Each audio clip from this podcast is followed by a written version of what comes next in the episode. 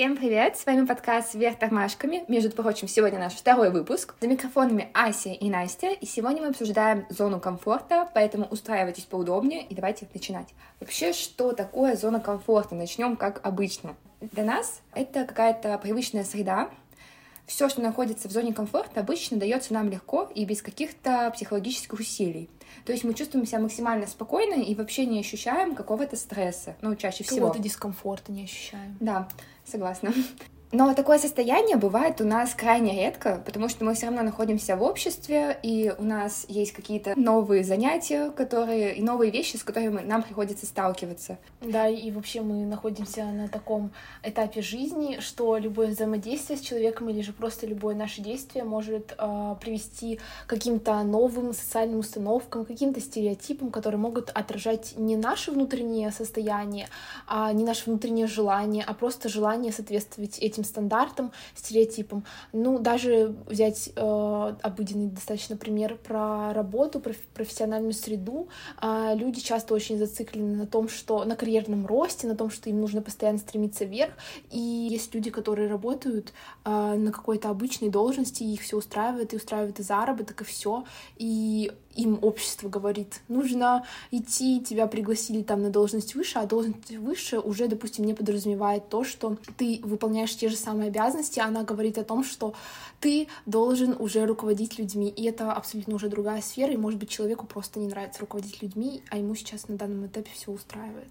На самом деле, вот я поспорю и не скажу, что всегда общество говорит. Иногда человек сам э, живет с этими убеждениями и сам себе где-то в душе говорит о том, что я должен так делать, а общество в этот момент не вмешивается, но оно уже вмешалось до этого, когда были сформированы установки у этого человека. И вообще, очень часто у нас есть такой диссонанс, который возникает из-за того, что мир говорит нам, что вроде мы должны быть такими мотивированными, работать постоянно, получать новые навыки, а с другой стороны, сейчас очень много информации про э, заботу о себе, осознанность. О том, что, да, что нужно быть с собой нежным, нужно понимать, что тебе хорошо, а что плохо.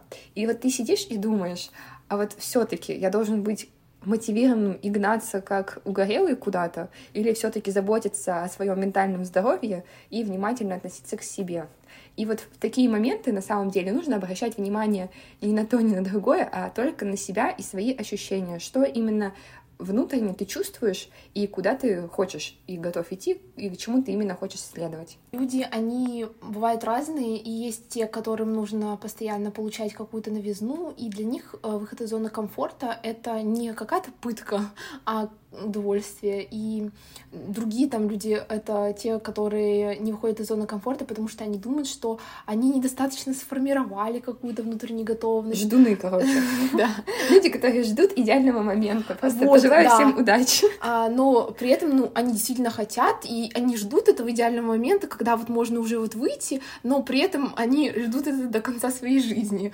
А есть э, люди, которые постоянно выходят из зоны комфорта, но они этого не хотят, и из-за этого они постоянно стрессуют. Ну, просто подстраиваются по стандарты и стандарты общества, социальных установок. Но вот это не всегда так. Вот я могу отнестись к таким людям. То есть я постоянно что-то делаю, делаю, делаю, и очень часто это приводит в массу стресса.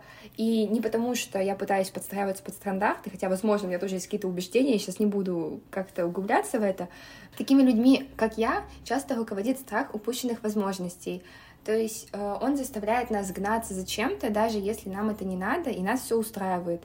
Но просто вот как-то внутренне хочется чего-то нового, и ты чувствуешь какое-то упущение, и ты понимаешь, что тебе вроде этого не надо, но ты не можешь остановиться. Ну, мне кажется, что это вообще бывает у всех людей. Терпеть людей — это плохо, и плохо оценивать людей по шаблонам и говорить, что это только такой тип, это только такой тип, и это только такой тип.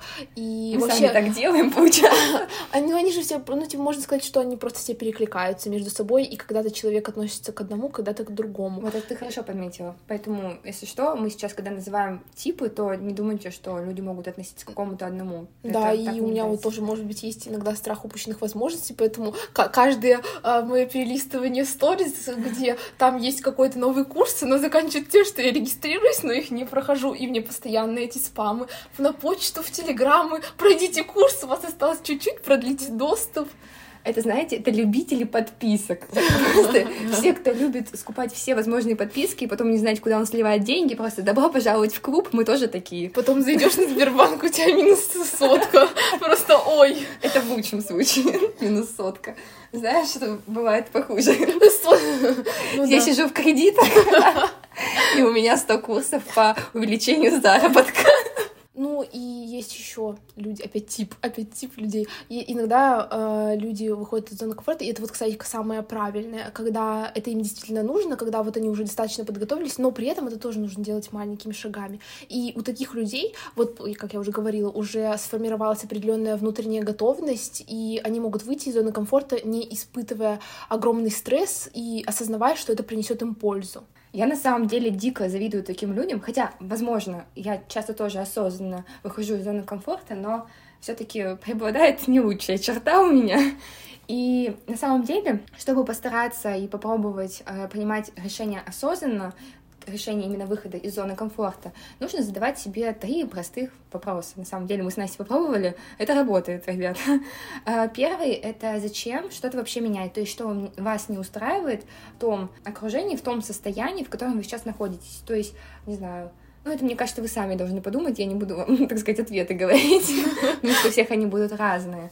Второй вопрос — это чего мне хочется в новой реальности, то есть что хочется именно вам. Может, у вас есть какие-то жизненные цели, которые вы хотите преобразовать, но боитесь.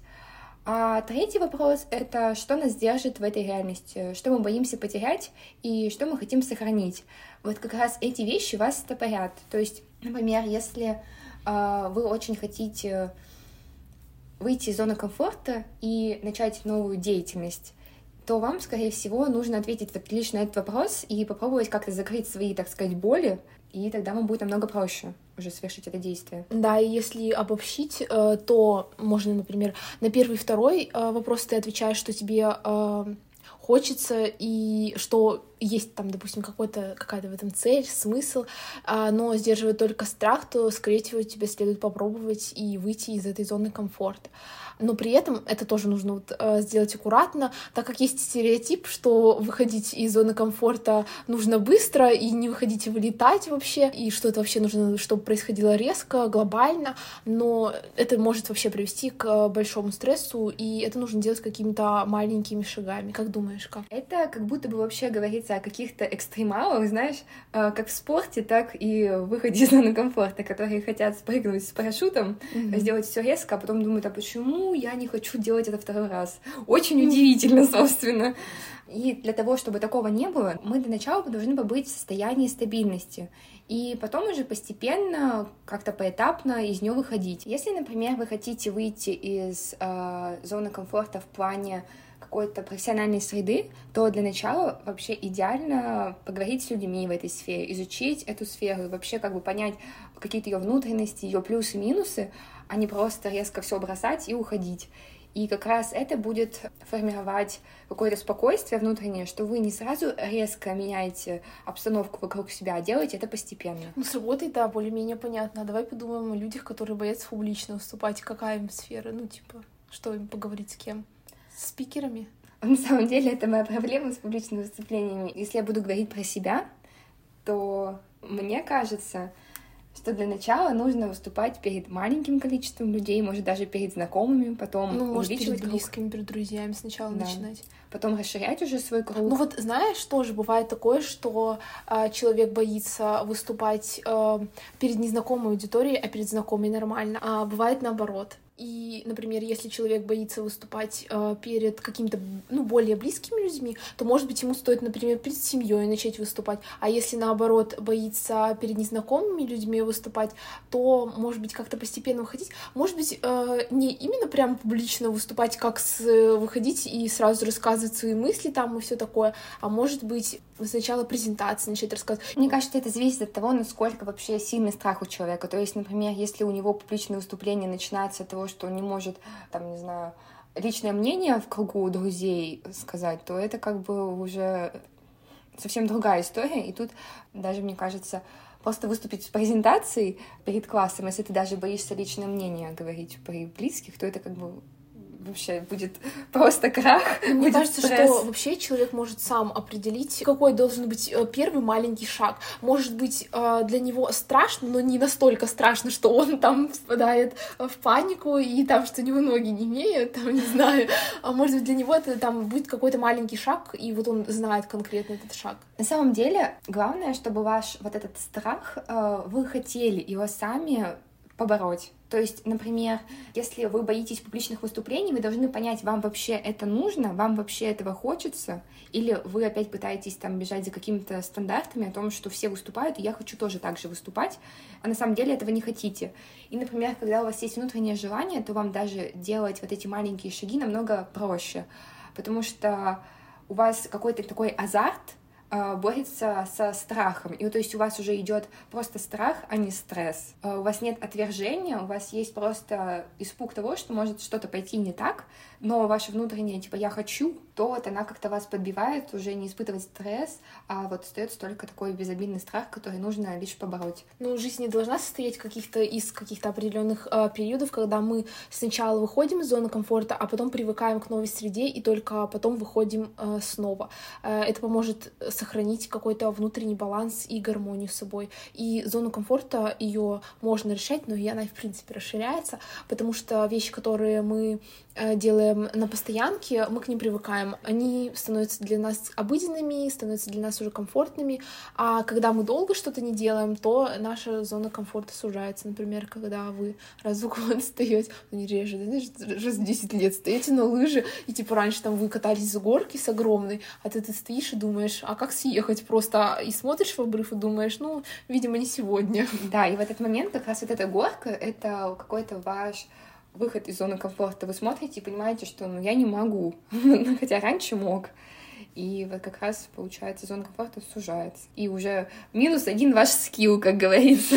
Поэтому катайтесь в горке часто, не как я, один раз в два года. Потом спрашиваются, почему я все еще не на роза хуторе и на сноуборде не катаюсь. Непонятно. Ты как поедешь, меня возьми. Ты не забудь тебе меня еще учить. Мгм. Вы видели меня в роли учителя. Так, такая картина просто. Вы видели меня в роли лыжника, такая картина просто. Мы переходим к завершению нашей темы. И на этом хотелось бы вам напомнить, что если вас интересует какая-то тема, или вы хотите, чтобы мы просто что-нибудь обсудили, то пишите нам об этом в Инстаграме, в Директе, под какой-нибудь публикацией или в отзывах к подкасту. Нам будет безумно приятно, что вас что-то заинтересовало. Мы обязательно что-нибудь запишем, обсудим, найдем какую-нибудь информацию и с вами поделимся. Да, тогда завершаем этот подкаст. А, любите себя, изучайте себя. И за микрофонами, как обычно, Настя и Ася. Спасибо за прослушивание.